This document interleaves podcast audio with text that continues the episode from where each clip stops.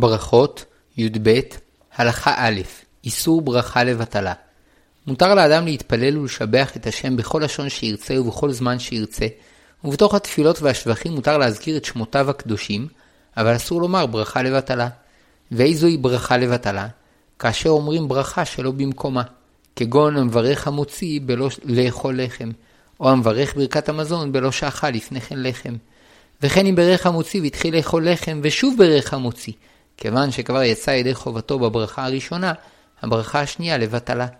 וכן מי שאכל לחם וברך ברכת המזון, אם יחזור ויברך ברכת המזון, ברכתו תהיה לבטלה. ואף שבפועל כשאמר ברכה לבטלה אמר דברי שבח והודאה להשם, שהרי כל מה שאמר בברכה הוא אמת ולכבודו יתברך. מכל מקום, הואיל וחכמים תקנו לומר את הברכה בתנאים מסוימים, והוא אמרה שלא במקומה, עבר על איסור מדברי חכמים. ודומה הדבר למי שנשבע שבועת שווא, כגון שנשבע שהשמיים הם שמיים, אף על פי שלא הוציא דבר שקר מפיו, כיוון שהשתמש בלשון שבועה לדבר מפורסם שאין צורך להישבע עליו, עבר על איסור תורה, שנאמר, לא תישא את שם השם אלוקיך לשווא. וכן מי שברך בשעה שאינו צריך לברך, ביטל את כוונת הברכה, שחכמים תיקנו לומר את הנוסח המקודש של הברכה במקום שבו אדם צריך להודות לבוראו ולברכו, והוא זלזל בתקנתם ואמר את הברכה לשווא. אלא שהואיל ותקנת הברכות מדברי חכמים, המברך אותן שלא במקומן, עבר לאיסור מדברי חכמים.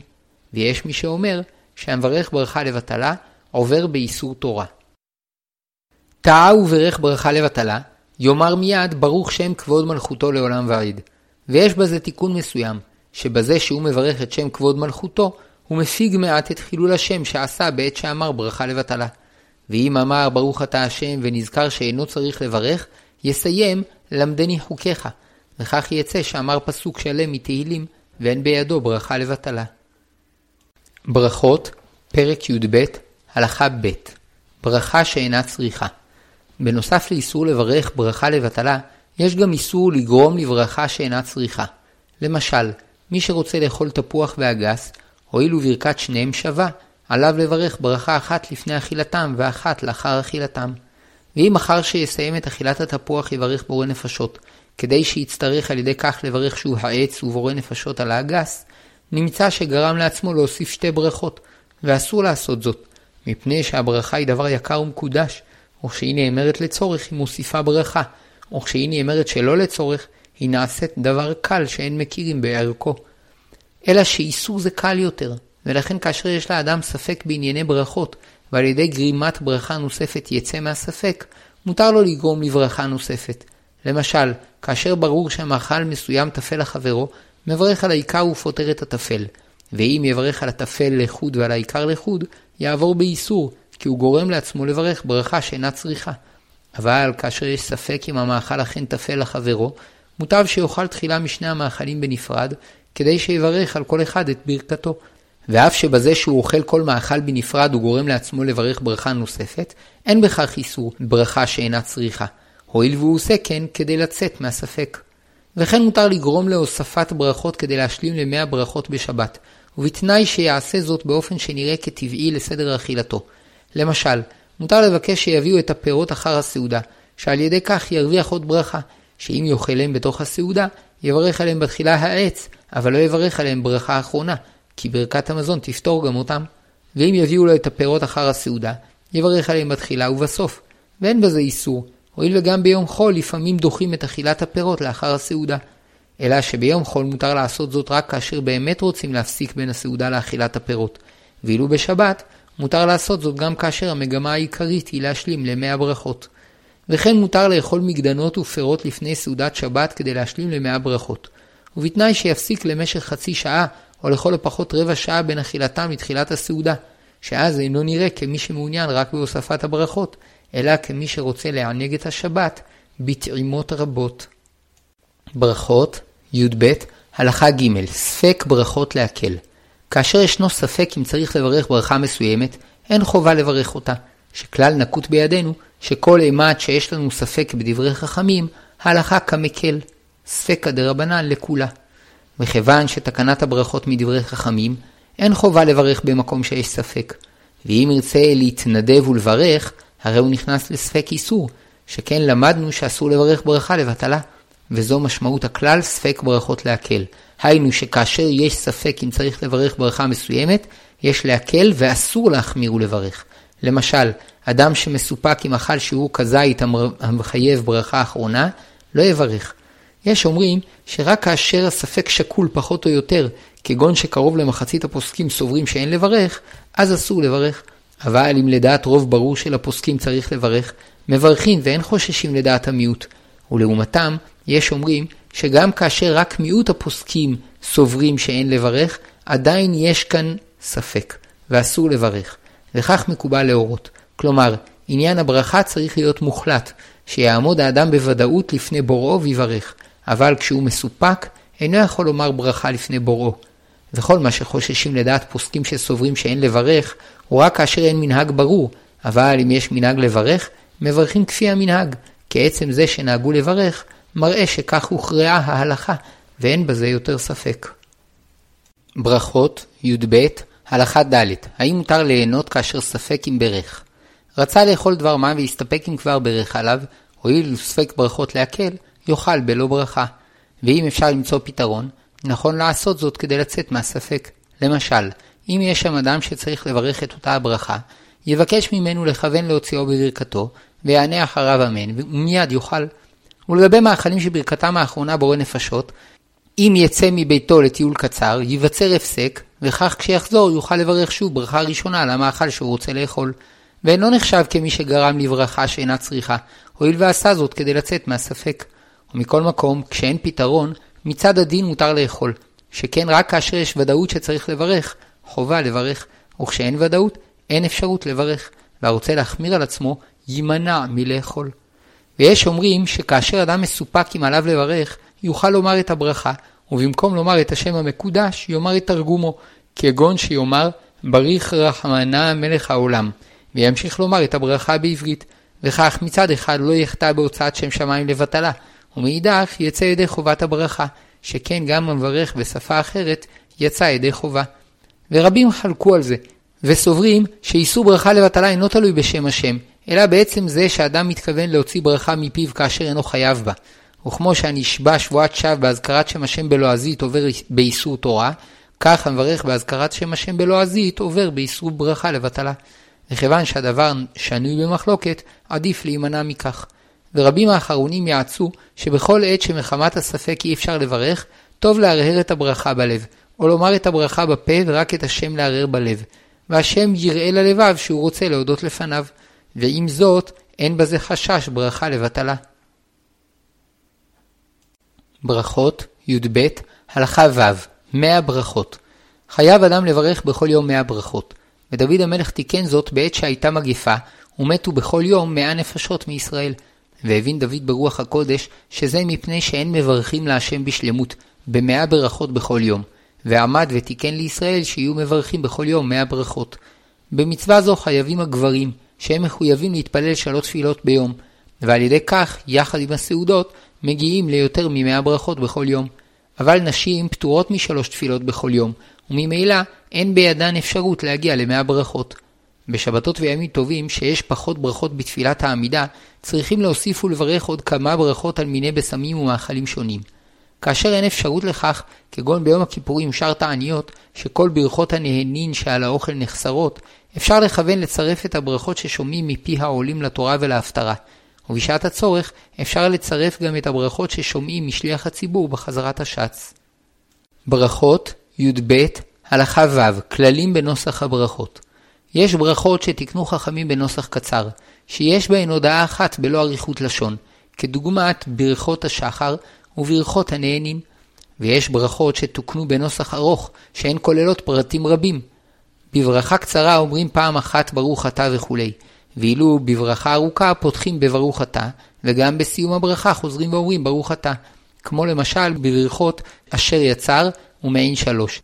וכאשר מדובר בברכה ארוכה שתמיד סמוכה לחברתה, אין פותחים בה בברוך, כי הברכה הקודמת הפותחת בברוך נחשבת כפתיחה שלה, ולכן בבר... בברכות שבתפילת עמידה וברכת המזון, רק הברכה הראשונה פותחת בברוך, ובכל השאר, אף שהן ארוכות, רק בחתימתן אומרים ברוך אתה. וישנן ברכות הודעה מעטות, שאף שלפעמים הן נאמרות שלא בסמיכות לחברתן, אין פותחים בהן בברוך, כדוגמת ברכת אלוהי נשמה שאומרים בבוקר. אין לשנות מהנוסח שתיקנו חכמים בברכות, ואם שינה, כל שאמר את ארבעת היסודות שבכל ברכה, יצא ידי חובתו. ואלו הם ארבעת היסודות. א', ברוך, ב', שם השם, ג', שהוא מלך העולם, ד', תוכנה המיוחד של הברכה. ויש ברכות שתוכנן כולל כמה פרטים מעכבים, כמו בברכות המזון, ואם השמיט אחד מן היסודות הללו, לא יצא ידי חובתו. כאשר ישנה סדרה של ברכות שנאמרות ברצף, כמו למשל ברכת המזון, או ברכות קריאת שמע, או תפילת שמונה עשרה, אין צורך להזכיר את מלכותו בכל הברכות, שהואיל וכבר אמר זאת בברכה הראשונה, כל הברכות שנאמרות אחר כך ברצף נסמכות על כך. אבל את השם השם חייבים להזכיר בכל הברכות, מפני שיסוד הברכה הוא הפנייה אל השם, ולכן מוכרחים להזכיר את שמו. ברכות, י"ב, הלכה ז' שניים שאוכלים יחד, האם טוב שאחד יברך? שניים שבאו לאכול יחד לחם, כיוון שקבעו עצמם לאכול יחד, טוב שאחד יברך המוציא ויפתור את חברו, משום שברכה הנאמרת עבור שני אנשים חשובה יותר, ויש בה ביטוי גדול יותר של הודעה להשם. וכן נוהגים בסעודות שבת, שהואיל והתאספו לאכול יחד, גדול הבית מברך המוציא עבור כולם, שברוב עם הדרת מלך. אבל אם כל אחד אוכל לעצמו, ואינם מחכים זה לזה, יותר טוב שכל אחד יברך לעצמו. ואם אחד אינו יודע לברך, למרות שכל אחד מהם אוכל לעצמו, זה שיודע לברך יברך בקול כדי לפתור את חברו שאינו יודע לברך.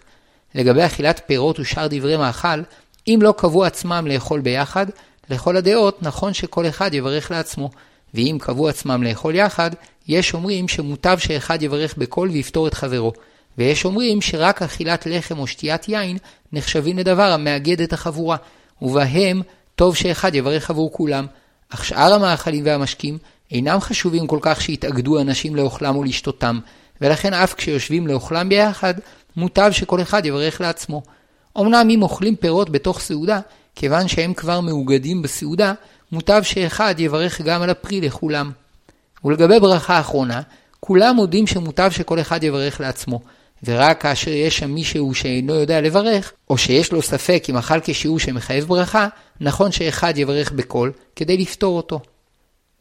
ברכות, פרק י"ב, הלכה ח' חובת עניית אמן. השומע אדם מישראל מברך, חייב לענות אחריו אמן. ואפילו אם לא שמע את כל הברכה, אלא רק את סופה, חייב לענות אמן. ואם לא שמע את הברכה, אבל הוא יודע על איזו ברכה מדובר, והבין מתנועות השפתיים של המברך שהוא סיים את הברכה, רשאי לענות אחריו אמן, אבל אינו חייב. אסור לענות אמן אחר מי שמברך ברכה לבטלה. אבל מי ששמע ברכה ממי שמברך על פי מנהגו, למרות שהשומע אינו נוהג לומר ברכה זו, חייב לענות עליה אמן, הואיל וזה שברך עשה כדין על פי מנהגו. למשל, מי שאינו נוהג לברך על ההלל בראש חודש, צריך לענות אמן אחר מי שנוהג לברך. השומע ברכה מקטן שהגיע לגיל חינוך לברכות, היינו שהוא מבין את משמעות הברכה ויודע לומר אותה כראוי, חייב לענות אחריו אמן. בדרך כלל, הקטנים מגיעים לכך בגיל חמש או שש, ואם קטן שעוד לא הגיע לכך מברך, אין עונין אחריו אמן, אבל משבחים אותו שברך יפה, כדי להרגילו לברך. כאשר מלמדים קטן לברך, מרגילים אותו לומר את נוסח הברכה עם שם השם, ואין בזה איסור ברכה לבטלה, הואיל והוא עושה זאת לצורך לימוד. אבל אין עונים אמן על ברכה שנועדה לצורך תרגול. השומע גוי שמברך ברכה במקום שראוי לאומרה, כגון לפני אכילה או אחריה, ראוי לשומע לענות אחריו אמן, שכן כוונתו לשמיים. ואם יש חשש שהוא מכוון לעבודה זרה, למרות שהוא אומר את הברכה בנוסח שלנו, אין לענות אחריו אמן. לעיל בפרק א' הלכה ט' מבוארת מצוות עניית אמן וגודל מעלתה. ברכות, י"ב, הלכה ט' האם יוצאים בשמיעה ברמקול? נחלקו הפוסקים אם השומע ברכה דרך טלפון, רמקול ומכשיר שמיעה, יוצא ידי חובה. יש אומרים שהואיל והקול יצא מכוחו של המברך, ומיד השומע שמע אותו, למרות שהקול עבר דרך מכשיר חשמלי, דינו כדין קולו של המברך, שאפשר לצאת בשמיעתו ידי חובה.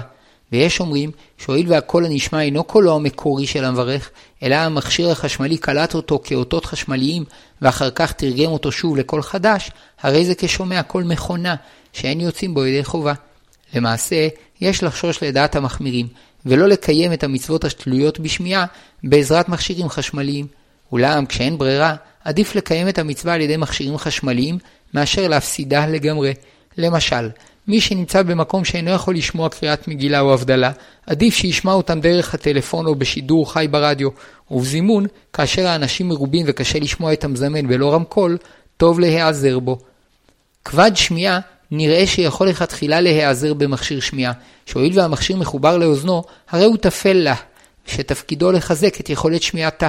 בנוסף לכך, רוב הנעזרים במכשיר שמיעה שומעים מעט מן הקול גם בלא המכשיר, והמכשיר רק משפר את יכולתם לקלוט את מה ששמעו. השומע ברכות וקדיש דרך הרמקול צריך לענות אמן, והשומע דרך רדיו או טלפון, טוב שיענה אמן, אבל אינו חייב. ברכות, י"ב, הלכה י' האוכל איסור. אין מברכים על אכילת מאכל שאסור לאוכלו, לא ברכה ראשונה ולא ברכה אחרונה. שאח יודה להשם על הנאה שבאה לידו באיסור. ואם יברך, לא יהיה בברכתו שבח, אלא ניאוץ ופגיעה בכבוד שמיים. ואין הפרש בין אם המאכל אסור מהתורה, כגון בשר שלא נשחט כהלכה, או אסור מדברי חכמים, כגון פירות שלא הופרשו מהם תרומות ומעשרות. בכל אופן, אין מברכים עליהם. וכן הגונב מאכל, בנוסף לכך שעליו להשיב את הגניבה, אסור לו לברך עליו. ואם יברך, אין זו ברכה אלא ניאוץ, שנאמר, ובוצע ברך ניאץ השם. והאוכל מאכל כשר בשעה שאסור לו לאכול, כגון שאוכל בתענית או במוצאי שבת לפני הבדלה, או לפני תפילת שחרית, או בסוכות מחוץ לסוכה, כיוון שהמאכל עצמו כשר, ורק זמן האכילה או מקומה אינם ראויים, צריך לברך על הנאתו מהמאכל הכשר. ומי שנמצא בסכנה, וכדי להציל את עצמו הוא צריך לאכול מאכלים אסורים, כנבלות וטרפות, עליו לברך עליהם, ואף על פי שהיה מעדיף שלא להצטרך כלל לאוכלם, מכל מקום, כיוון שבפועל הוא אוכלם בהיתר, שפיקוח נפש דוחה את כל המצוות, עליו לברך על הנאתו. אמנם אם הוא סולד מהמאכל האסור, כגון שהוא נאלץ לאכול חזיר וחש מזה גועל, לא יברך, שכן בפועל הוא לא נהנה. ברכות, י"ב, הלכה י"א, המברך באיסור, אם יאכל. טעה וברך על מאכל שאסור באכילה, כגון על בשר טרפה, או חמץ בפסח, לא יאכל ממנו כלום, וברכתו לבטלה. ואפילו אם איסור האכילה הוא מדברי חכמים בלבד, לא יטעה ממנו כלל. וכן הדין לגבי מי שבתוך סעודה בשרית טעה וברך שהכל על גלידה חלבית. הואיל ואסור מדברי חכמים לאכול חלב בסעודה בשרית, לא יטעם כלל מהגלידה החלבית. אבל אם בתוך שש שעות מאכילת הבשר שכח וברך שהכל על חלב, למרות שהוא נוהג כמנהג רוב ישראל להמתין שש שעות אחר אכילת בשר, יטעם מעט מהחלב, שהואיל ויש סוברים שאין בזה איסור כלל, ומיד לאחר שסיים את סעודת הבשר מותר לדעתם לאכול חלב, עדיף יותר לנהוג כמותם, מאשר להיכשל באיסור ברכה לבטלה. ואם טעה וברך במוצאי שבת לפני הבדלה על דבר מאכל, ולפני שהתחיל לאכול נזכר שאסור לאכול לפני ההבדלה, יטעה מעט מהמאכל, מפני שאין איסור בעצם המאכל, אלא האיסור צדדי, שהואיל ועוד לא הבדיל, אינו רשאי לאכול, וכדי שלא תימצא ברכתו לבטלה, עדיף שיטעה מעט אחר ברכתו. וכן הדין למי שטעה וברך על דבר מאכל לפני קידוש. וכן אם טעה וברך על דבר שאין אוכלים מחמת מנהג, יטעה ממנו, כדי שלא תהיה ברכתו לבטלה. ולכן המברך בטעות בתשעת הימים על בשר, יטעה מעט מהבשר, מפני שהאיסור לאכול בשר בתשעת הימים הוא מחמת מנהג, ועוד שבטעימה כלשהי אין כמעט שמחה, ולכן כמעט שאין בה פגיעה באבלות. וכן מי שטעה וברך על דבר מאכל לפני תפילת שחרית, יטעה מעט, מפני שאין בטעימתו זו ביטוי של גאווה, שהוא תואם רק כדי להינצל מברכה לבטלה. ומי ששכח שהוא נמצא בצום וברך שהכל על מים, לדעת רוב הפוסקים לא ישתה, מפני שהאיסור לאכול ולשתות בצום הוא ברור, ואין לעשות מעשה ולעבור על איסור זה. ברכות, י"ב, הלכה י"ב, נתינת מאכל לפני מי שלא יברך. כאשר אדם מכבד את חברו במאכל, מוטלת עליו אחריות לדאוג שיברך, שאם לא כן, נמצא שהוא מסייע בידו להיכשל באיסור אכילת דבר בלא ברכה. ואם חברו חילוני, ויש חשש סביר שכאשר יבקש ממנו לברך ייעלב, אפשר לכבד אותו במאכל ומשקה, בלא לבקש ממנו לברך, מפני שאם יגרום לו לעלבון, נמצא שמכשיל אותו באיסור חמור יותר, שיגרום למתח ושנאה ביניהם, ואף ייתכן שיגרום לו להתרחק מתורה ומצוות. אלא שאין לחשוש יותר מדי שמא האורח ייעלב, משום שבפועל רוב היהודים שאינם מוגדרים כדתיים, כאשר הם מתארחים אצל חברם או קרובם הדתי, הם שמחים לברך, או לכל הפחות לענות אמן על הברכה שבעל הבית מברך. ולכן בדרך כלל ניתן להציע לאורח בעדינות לברך, או לכל הפחות המארח יברך בקול רם, ועל ידי שהאורח יענה אמן, ייחשב כשותף במידת מה בברכה. ברכות י"ב הלכה י"ג דין הטועה בברכתו נטל כוס מים בידו, ובעת שאמר ברוך אתה השם אלוקינו מלך העולם, טעה וחשב שיין בידו, והתכוון לברך הגפן, ונזכר שהוא מים וסיים שהכל נהיה בדברו, יצא ידי חובה. ואפילו אם נזכר בטעותו רק לאחר שסיים את הברכה, ואמר בורא פרי הגפן, ומיד נזכר ואמר תוך כדי דיבור שהכל נהיה בדברו, הואיל ובפועל תיקן את עצמו, יצא ידי חובתו. ואומנם יש מהראשונים שסוברים שהואיל ובברכה עצמה טעה, הן בכוונתו והן בדיבורו, לא יצא ידי חובה. מכל מקום, מחמת הספק, הכריעו רוב הראשונים שיצא ידי חובתו. ואם אמר את כל הברכה על המים כראוי, ולאחר שסיים מתבלבל וחשב שהוא צריך לתקן את הברכה וחזר וסיים בו פרי הגפן, יש אומרים שלא יצא, הואיל והחליט לחתום את הברכה על הגפן, וברכת הגפן אינה פותרת את המים. ויש אומרים שהואיל ובתחילה אמר את הברכה כראוי, כבר יצא ידי חובה, וזה שאחר כך תיקן עצמו, אינו יכול לפסול את הברכה שכבר נחתמה כהלכה. והואיל וספק ברכות להקל, יצא ידי חובה. ואם נטל את כוס המים בידו ופתח ואמר ברוך אתה השם אלוקינו מלך העולם, מתוך מחשבה לסיים בשהכל, וטעה וסיים בורא פרי הגפן, לדעת רוב הפוסקים לא יצא, הואיל ובפועל אמר ברכה מוטעית. ולדעת הרמב"ם, כוונתו שכיוון בתחילת הברכה לומר כראוי, מועילה לו לצאת ידי חובה, למרות שבפועל לא אמר את הנוסח הראוי. ולמעשה רבים פסקו שלא יצא, ועליו לחזור ולברך, ויש שמחמת הספק, הורו שלא לחזור ולברך.